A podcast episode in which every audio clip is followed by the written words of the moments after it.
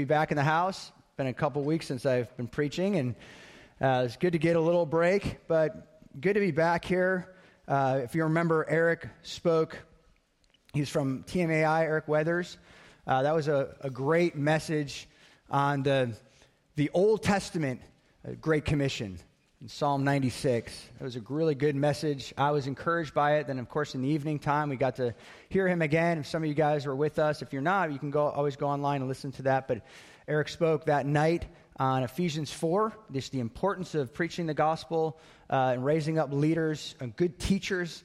Uh, in, in different countries, so that they have uh, so much of the, the world has lousy teaching, and of course, then there's not much transformation, and just the importance of raising up uh, good leaders who had preached the word of God. Be faithful. Um, and that's exactly what we were doing in Italy, uh, watching that be displayed uh, through the TMAI partners um, that came in. I got to meet, as I said earlier, got to meet uh, the pastor from Genoa, a couple pastors from there. Uh, and then uh, we got to also be meeting with another man named Gianluca from Florence. Um, and he just started that friendship last time we were there. We got to meet him in Florence in his own city. And uh, of course, he would love to have a bunch of us there. But we just said, hey, let's just be faithful with what we're doing in Rome first. Um, and then, of course, we'll be are already invited, but we would love to spread out across the different places. And who knows, you know, maybe next year we'll have you know, different, we'll have just as much, maybe 200 people go, but we'll, we'll split them up in groups of 50 to different places. And uh, perhaps, it, you know, we'll have like some other six week or seven week base camp there. Um, it's just exciting, the possibilities. And uh, really, as I said earlier, um, you know, I, much of this has come about because of prayer. So much of it.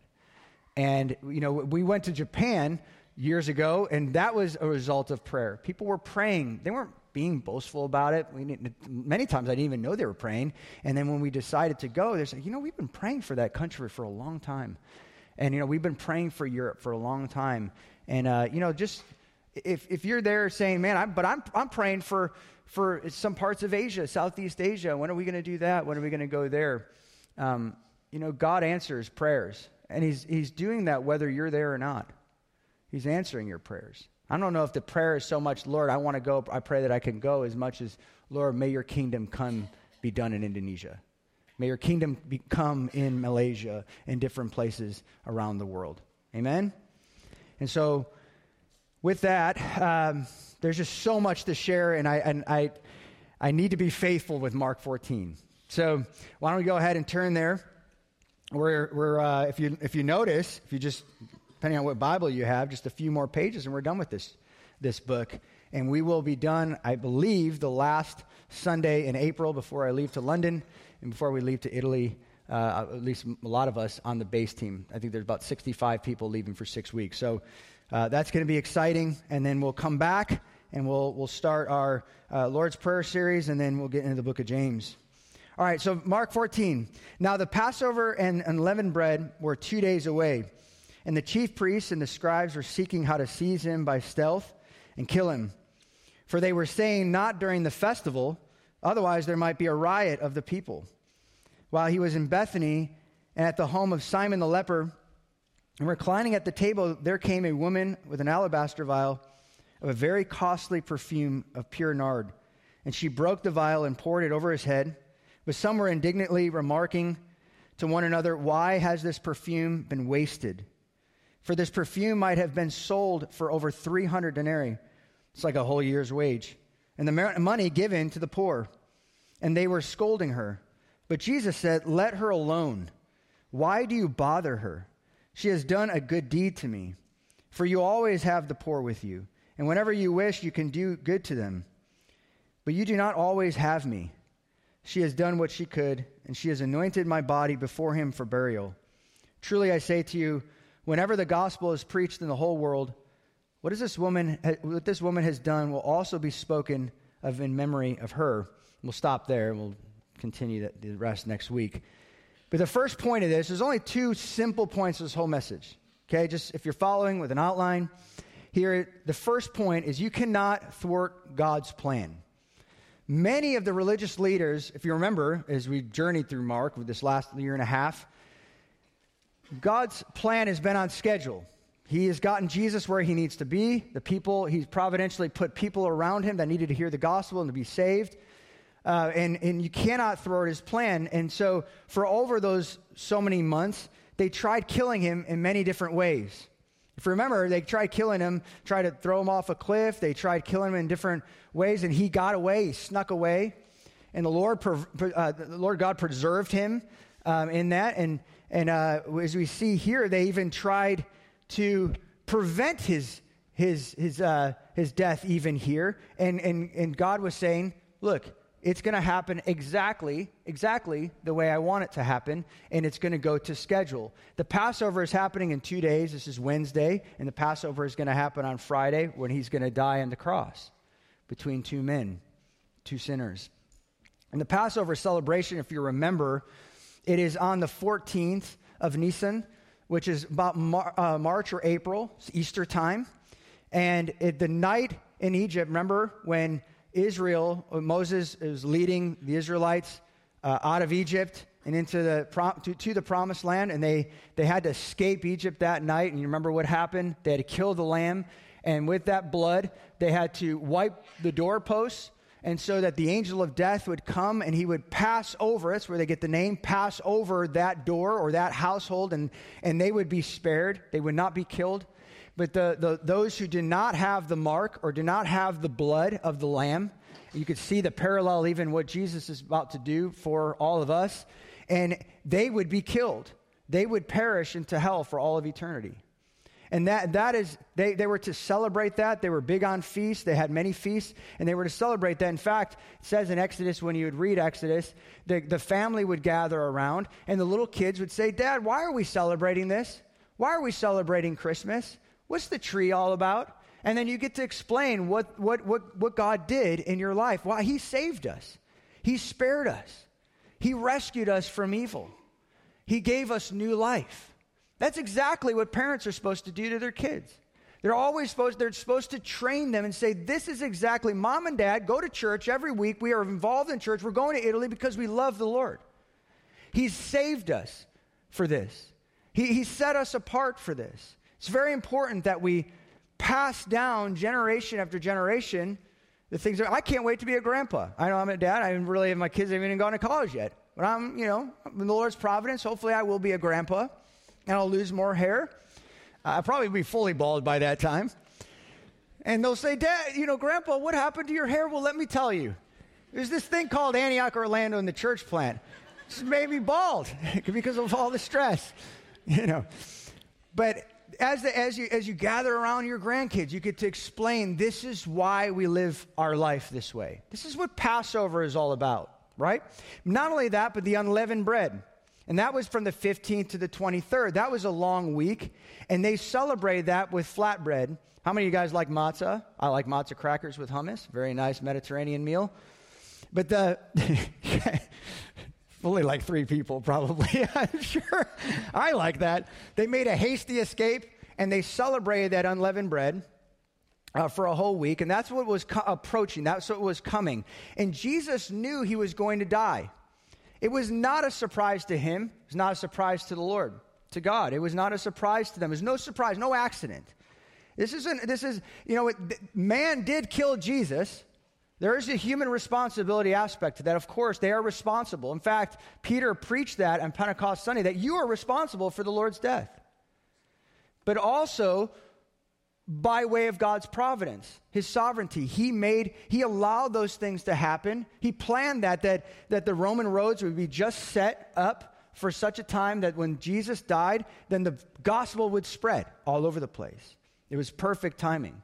We cannot thwart God's plan, although many people try to stop it. In fact, you see here, I'll rattle off a few verses that show this, but Matthew 26, 2 says, After two days, the Passover is coming, and the Son of Man will be handed over for what? For crucifixion. He knew exactly what was going to happen. Mark 10 45, what did he say? He said, I'm not coming here to serve, be served. I'm coming here to serve and give my life as a ransom. I know exactly why I'm here. I know exactly why I came. I'm not fooled by this. I'm not waiting, you know, to see kind of what happens. You know, oops, I just got arrested. He knew exactly what was going to happen. John 10, 17 to 18, he willingly laid down his life for his sheep. John 19, 10, if you remember, he was before Pilate and he said, All authority I have. I have the authority. I know exactly what's going to happen. Pilate, you do not have any authority, but, but by what the Lord has given you. And so he knew he was in the Father's hands, although he was arrested by men. He knew exactly what was going to happen. Luke 22, 22, Son of Man is going to be is going as it has been determined. I mean, you can't get more sovereign than that. Acts 2:23, Jesus was delivered up by the predetermined time and the foreknowledge of God. The foreknowledge of God is not God looking down the pipeline, you know, of, uh, of the future saying, oh, I, okay, I see that, I see this. It's a planned event. It's not just a, hey, he saw some things, like as if he looked in the crystal ball. He planned that to actually happen. So whatever he sees, he planned. You understand? There's a big difference. And so he, he knew exactly what was going to happen because he planned it. He planned that Jesus would die for our sins. And, and I, I think this brings great comfort because, you know, Proverbs 10 21 says this many plans are in the man's heart, but the counsel of the Lord will stand, right? And, and, and, we, we read that even with our kids. I mean, that was, that's a verse that we, we, uh, we listen to often. We watch this little 10 minute news program. And though there's, there's many things that happen in the world, as many the news, the purpose of the Lord will stand, right? I mean, that's probably a phrase you guys will never forget as you raise your kids as well. World Watch News. I love that because, you know, we all watch news, right? We all listen to news, and it's, it's bad news. And sometimes I'm afraid, you know, as soon as we go on a mission trip, you know, a couple days before, I'm like, I type in the country, and sure enough, I was like, wow, there's a lot going on over there. I do that to myself. Um, but, the, but I have to remind myself there are many plans, there are, there are many events, uh, but the counsel of the Lord will stand. He is sovereign. And as we were flying from uh, New York to Rome, we, we got on the plane, and as we were flying there, I was, I, it's, a, it's very routine for me. And this is, should be routine for you as you get on the plane to go to Rome, because on the way there, it's shorter, and you have to sleep. You need to sleep. It's important that you sleep. Don't just watch movies, eat their food, reject their food, put earplugs in, put an eye mask on, and yes, put your little mask on that we had for COVID, and that way it's all dark, uh, and, and, and you go to sleep. And that, that's a wonderful thing. And on the way back, it's a long day. You, just, uh, you get your six hours back, but it's just a long plane ride in it because of the jet breeze, and you, you, get, you have a longer flight. It's 10 hours back that way. So, anyways, I'm going to sleep, and it's probably about an hour in. I'm kind of in between twilight. You know, I'm kind of in and out of sleep. And, uh, you know, I'm not in Polaris, you know, laying out like all the rich people. I'm in the economy, so I'm just like uh, so uncomfortable. And, and uh, I'm trying to sleep, and I hear in the back of my, uh, uh, in, in, right behind me, she doesn't have a pulse. And I'm thinking, what in the world is happening? And I knew exactly what was, I was like, okay, a couple of things just raced through your mind thinking, we're going to be diverted. And I'm wondering we're going to be diverted because there's only probably about this much of a patch of green grass before we actually hit the Atlantic for five hours and ha- in no man's land. And just a little north is Greenland. But I'm thinking, oh no, what's going to happen? Sure enough, this woman behind me has no pulse, and they drag her to the back, do an hour and a half of CPR. We land in Nova Scotia, Canada. Sure enough, we're at the last patch of green grass, and she dies. And we land in Canada, and and all the, you know, the police come on board, the paramedics. I mean, they're working on her for a long time. I mean, she, and, and, the 777s are big, big planes. If you've ever been on those planes, it's the one we're probably going to take to Rome. So, but they, they have, they have big, they have the two or three bathrooms in the back. There's a little galleyway. You can talk with your friends and stuff. And, and so they brought her back there and they're working on her. And it's, and, and the, the whole plane is watching this. There's, thankfully, there's seven or eight doctors on board. They're asking for EpiPens and et cetera. And there was lots of provision. But to no avail, God had planned in his sovereignty that this woman came with a lot of stuff and she left with nothing. She left with nothing. And there's a very sobering moment on that airplane that you can plan your life. You, you can, you, you, I mean, she was going to Rome with a friend. Her friend was in shock. She had to get off the plane in Canada, make some probably very difficult phone calls. And, I, and everyone else, I mean, you should have seen the people. I should, I, I, of course, no one wanted to whip out their phone in this moment, right? But just the people, as, as, as, the, as the stretcher was two men, big men, were carrying this stretcher, this woman out, and of course, the blanket was over her head. And she, she went right past the aisle, the long aisle out, out of the airplane.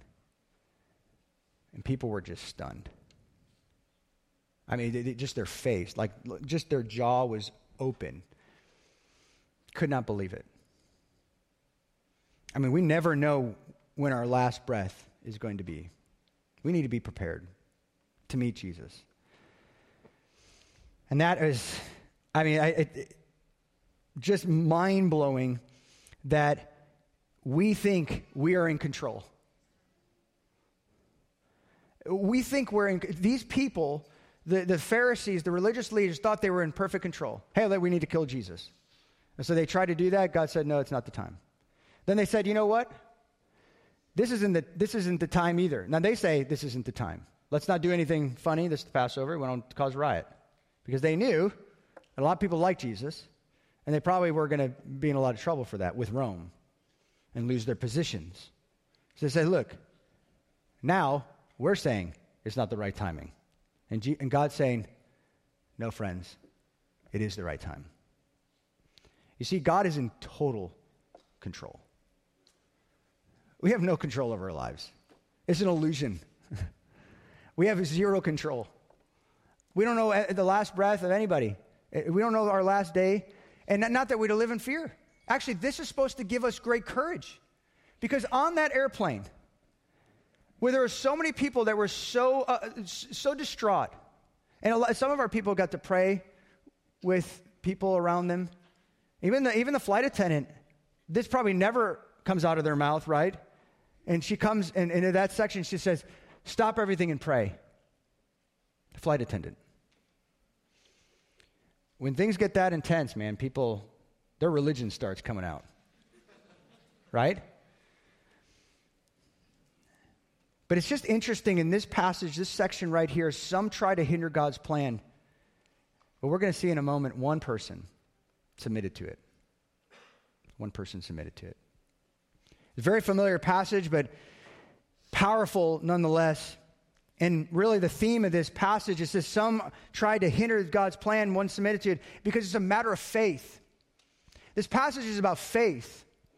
And faith causes us to do some weird things, some crazy things, some things that people think are extreme. And maybe perhaps that's happening to you. But in this next section, point number two, one woman's devotion to Christ submitted to God's plan. And there's a contrast. John, is, uh, John writes about this in John chapter 12, which we can turn to in a moment. But there's a flashback here. And anytime, like, okay, so there's, there's, there's an order to these to this gospel, and, and the, the gospel writers would pick and choose, of course, different parts to make a point. And remember, he, remember these guys, this is cool because we're going to Rome, but the, Paul wrote to Romans specifically, but Mark also wrote to the Roman people about Jesus. So this gospel and the book of Romans would be very relevant to where we're going, you know, at the time. And the whole Bible is relevant, right? It's for everything for life and godliness. But but this, this particular book was written to the people in Rome, showing who really is king. It's not Caesar, it's Jesus. But he pauses. It's very interesting. And, and as a Bible uh, student, all of us are Bible students, he, he breaks. He, he's, he's, so he's, he's saying, okay, now the Passover is two days away. And then in verse three, he says, hold on, time out. I want to share a story with you. Because these knuckleheads are doing something here, right? These guys are, these guys are trying to, you know, uh, they're in the driver's seat in the car. Jesus is in the trunk and they're trying to control life, right? And then and then and then and then this woman is saying, "No, no, no, no. I I want to do things his way." And he's saying, look, time I want to give you guys a, a, great contrast and a flashback. We're going to go back in time, Mark is saying. And then he says, while we were, while he, Jesus, was in Bethany, and this story gets picked up in John chapter 12, and this is right after Lazarus dies and is, and is raised. And so Mary uh, Lazarus, Mar- uh, Mary, Martha, you know, they're sisters. Remember, do you remember back with Luke 10? Remember the Mary is at Jesus' feet and Mar- Martha's frantic, same family. Now we fast forward at the end here, and they're having a party. And the party is being, it, the party's host is Simon the leper. Now, this is different. Now, in your Bibles, this kind of confused me for a while when I was first reading the Bible. I was like, was this the same woman who's doing the same? Because they're doing very similar things, but it's different. So in Luke 7 36, this is a different story. That was Simon the Pharisee. Jesus is talking about this is Simon the leper. Simon is a very common name. In fact, Peter is, is Simon. So this is a different story. They all attended the party. So Martha, Mary, Lazarus, there's probably others, and Simon the leper who was healed. So Jesus must have healed him at some point, and they're all having a party. And, and meanwhile, Mary comes and she, she brings her, her alabaster vial. And everybody's watching, like, what is this woman doing? Because you have to understand, this is, their, this is her inheritance. Th- this is what she's going to live off of for the rest of her life. This is her security. Listen, this is her security and future. This is her security and future. And she poured, she broke it, she poured this expensive perfume. It was 12 ounces, one Roman pound, 12 ounces. From it was it, this this oil was is an Indian plant was was imported. It smelled amazing. I, I, I, I, I it, as I was reading about it, it would, you just broke a little, just a drop would fill the room. As you can imagine, 12 ounces being poured out on Christ. The whole, the whole room was filled with fragrance. But not only did she anoint his feet, but also his head, the, head to his, to his feet. He, he, because of the, the great gratitude of the past, of, of what Jesus has done in her life, she's like, He's worth it. I'll give, I'll, give, I'll give everything to him. I'll give him my future. I'll give him my security because of what he did in my life. Why did she do such a thing? Why did she do such a thing? People were, the, the, the reaction was, and, and you have to turn to John, and you, and you can see that in John chapter 12, this is, this is Judas. And you know what Judas is going to do. We're going to read about that soon, but Judas goes ahead and betrays Jesus. But in here it says, But Judas Iscariot, one of the, his disciples who was attending to betray him, said, why was this perfume not sold for 300 denarii? It's a, do you know how much, do you know how much money that is? That's somebody's salary. That's like a $100,000 salary. Boom. And why would you waste that? Do you know you could do that kind of money? That is a lot of cash. And he says something absolutely ridiculous, doesn't he? because you know his character, you know what he does with this. He takes some for himself. Why was this perfume not sold for 300 denarii and given to the poor people? And I love this little uh, part where John writes in verse 6 is, now he said this not because he was concerned about the poor, because he's a thief. he just wanted the money himself. we all know that. That's his character. You see, some of us can be more interested in how Jesus can further our goals than change our lives. And for Judas, he was looking at Jesus primarily as saying, hey, look, I like Jesus. I mean, people are given to him, and I'm his guy, his finance guy, manager. This is a great life. It's a good life. And I think we could do the same thing, can't we? We can look at Jesus as some sort of vending machine, some sort of, some sort of person in our, in our life that just will, will, enhance our life and, and, and, you know, bring us, even if it is like more, peace. like uh, when I'm around the people of God, I have more peace. I have more joy. But I don't really know him. And I'm not following him so that my life would be transformed. I'm not following him because I need a savior from my sin. And that's exactly what these people did. But th- listen to this. What's, what's even more remarkable about this as they said this is a waste. What a waste. Why, why, why would anyone want to do this? Listen what J.C. Ryle says about this. And I think this is so true. I think he captures this very well. He says, sadly, these fault finders decry what they call extremes in religion and are incessantly recommending what they term as moderation in service to Christ. If a man devotes his time his money, his affections to the pursuit of worldly things, they do not blame him. It's not a waste. If he gives himself up to the service of money, pleasure, or politics, they find no fault. But if the same man devotes himself and all he has to Christ, everything, he spends it. And they scarcely find words to express their sense of his folly. This is what they say He's beside himself. He's crazy. He's, a, he's out of his mind. He's a fanatic. He's an enthusiast. He's a righteous overmuch. He's extreme. In short, it's wasteful.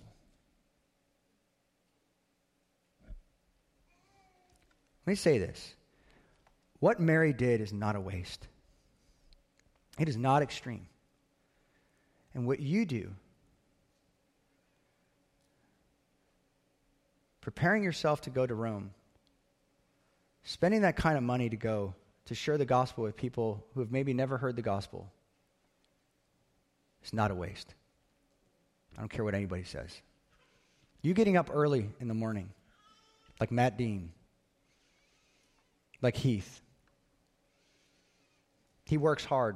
They both work hard. Many work hard. The whole, the whole team in the morning to set up. It's not a waste. It's not a waste. What you do for this church is not a waste. You coming home from work at night and you're tired and you're exhausted, but yet you come to life group, or maybe you're the host and you're like man, frantically trying to clean the house and trying to get things prepared and, and, and greet people at the door with a smile and say, you know what? I'm glad that you're here. It is not a waste. But I'm telling you, the world looks at that as such a waste. You're wasting your potential. You're wasting your money. That is not a waste. To cut a check for somebody who doesn't have the money to go. It is not a waste. You don't think you're going to see that in heaven? Isn't that what he told us? That your treasure's in heaven?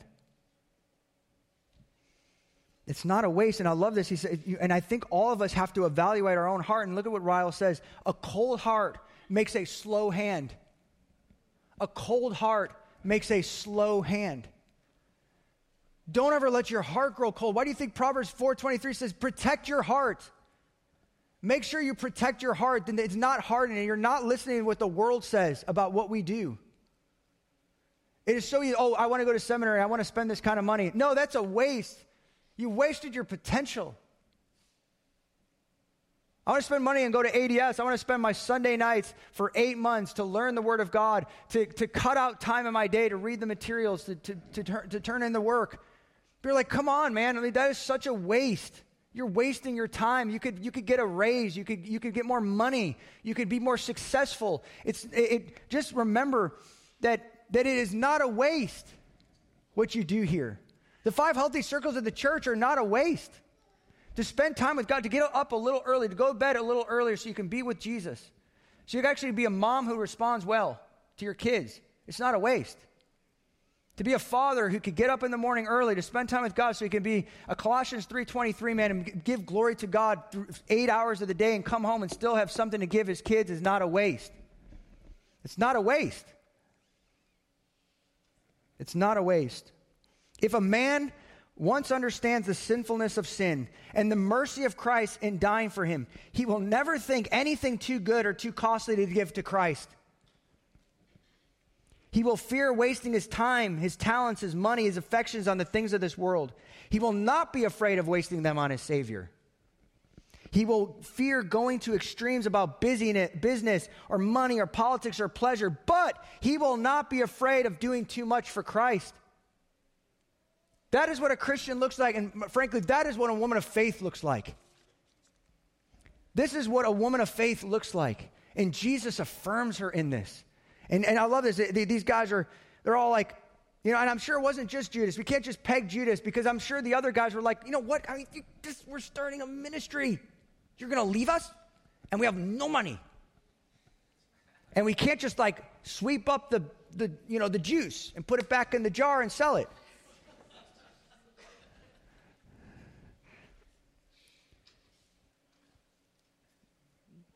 People look at such radical devotion as a waste. They can't comprehend it.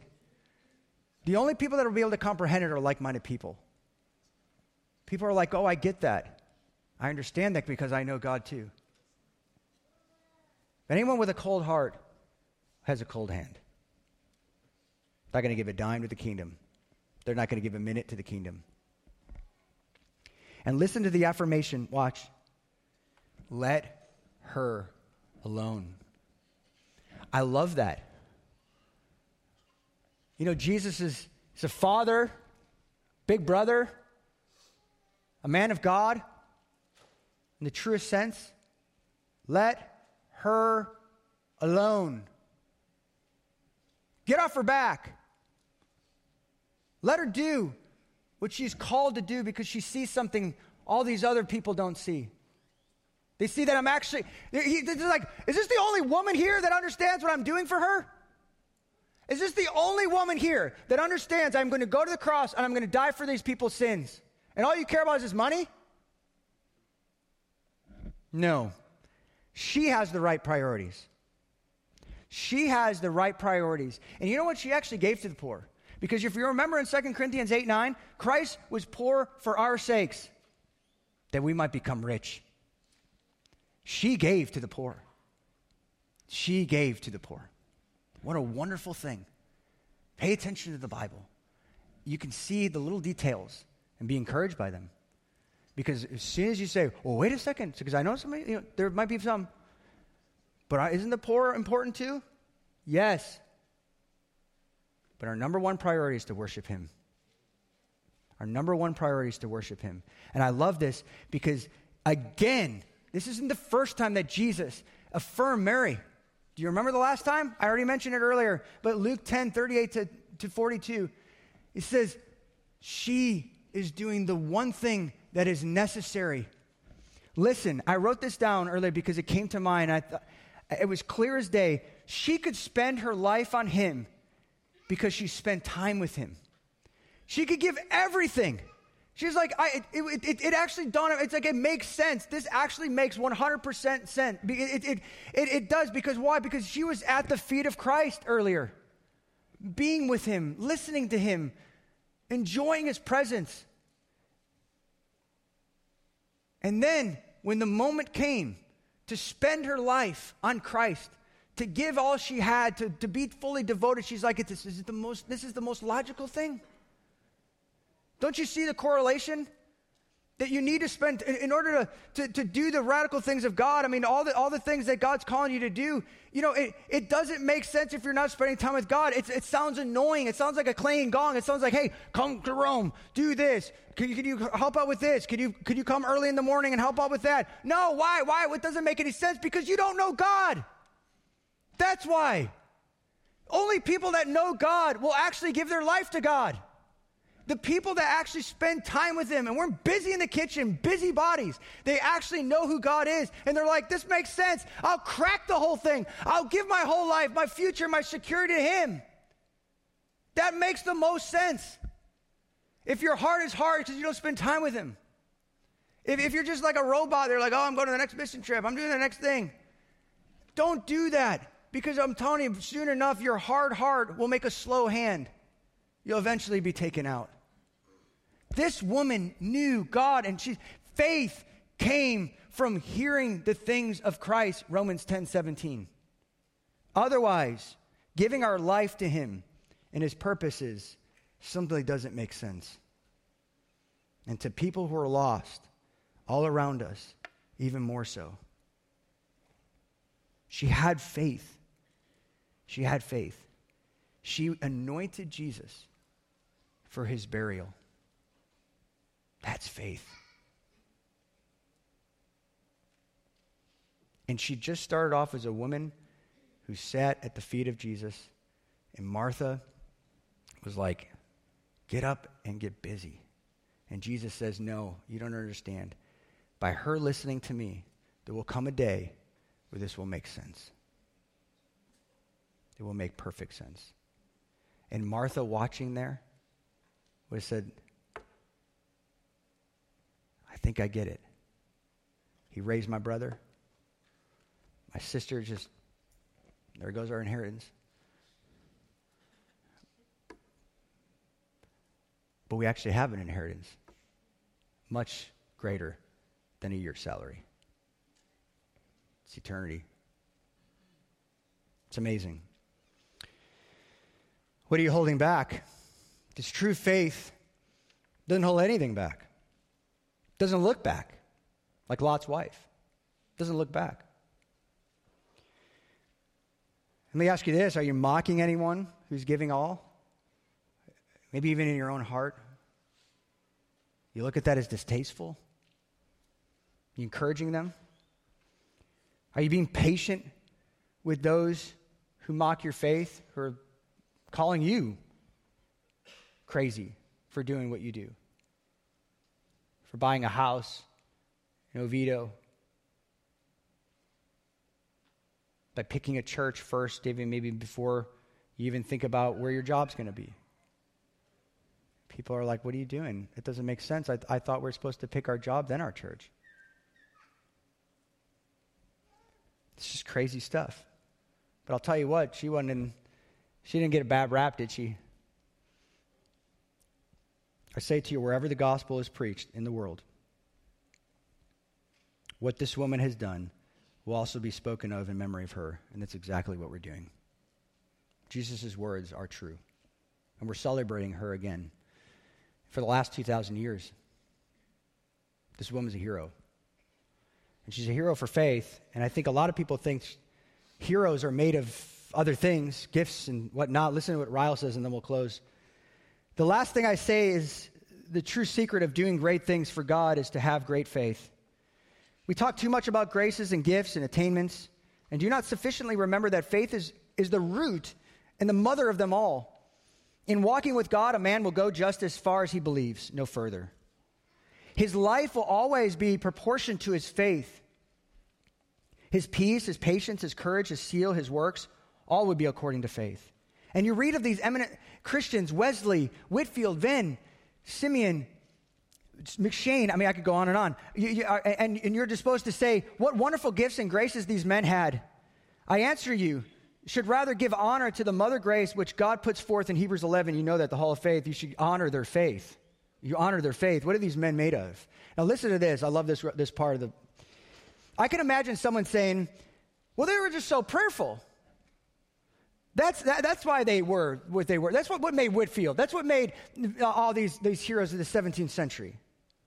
No. I answer, why did they pray so much? Simply because they had much faith. What is prayer but faith speaking to God? Well, perhaps another one will say, they were so diligent and they worked hard. They're hard workers. They're hard workers. That accounts for their success. But I'll answer, why were they so diligent? Simply because they had faith. What is, a, what is Christian diligence but faith at work? Another will tell me, they were so bold. That's why. We just need more boldness. And then we'll be used. No. Why were they so bold? simply because they had much faith. What is boldness but faith doing its duty? And another one will cry, and lastly, it was their holiness and their spirituality. We just need more holiness. We need more spirituality. We need more spiritual growth. We need more books. And they gain, that's how they got their weight in church history. And he answers, What made them holy? What made them turn away from sin? What made them choose Jesus over temptation. Nothing but a living, realizing spirit of faith. What is holiness? But faith incarnate. It's wise words. And that's why, that's why the disciples cried out, Lord, increase our faith. Because we need more faith, don't we? We need faith for Rome. We need faith for our own house. We need faith for our own, where we live here, our lives. That's what we need. That's what this woman had. She had faith. These other guys, many of the disciples, didn't. And I love that Jesus points even out women that they were so ostracized in that culture. But if you pay attention, it's like Jesus had all these women around, around him, and and, and even Mark, even to speak like that and to pause and say, time out. Oh, I know a story. I know your culture. Time out. I'm going to tell you about a woman who had faith as opposed to these jokers in the passage. That's what God is looking for, isn't He? People of faith. He said that as He was returning the earth in the end times. Oh, will I find any faith on the earth? And He will. And I'm hoping it's you. Father, we thank you for giving us again another piece of your word to, to put the puzzle together who you are. And you showed yourself so incredible this morning and just your word and, and, and how Mark paused and said, Oh, here's a woman of faith. Not to stir us up with our own strength, of course, that doesn't that can't happen. We, we don't get faith by emotion, by a song, by just stirring ourselves up. But faith comes by hearing and hearing the words concerning Christ. It's looking at you. It's being like Mary at the feet of Jesus early on. She's made for this moment, and we are all made for this moment as we spend time with you to give our lives fully to you, to give our future, to give our security to you. You're worth it. You're worth our banking accounts. You're worth our lives. You're worth our plans. You're worth everything. And she saw something in you that said, This is nothing compared to heaven. And like Paul said in 2 Corinthians 5, he just knew that he was going to get a new body. And he said, For the rest of my life, I'm not living for myself selfishly, but I'm living for him who knew no sin, who became sin for us so that we might become the righteousness of God and have a future in heaven. And Father, I pray that we would be that church that has great faith in you. And of course, out of that comes boldness, and out of that comes holiness, and out of that comes great gifts to be used. But relationship with you through faith is the starting point, it is the root that bears the fruit. And I pray that we would be uh, those people uh, until you return. In Christ's name, amen. While we worship him.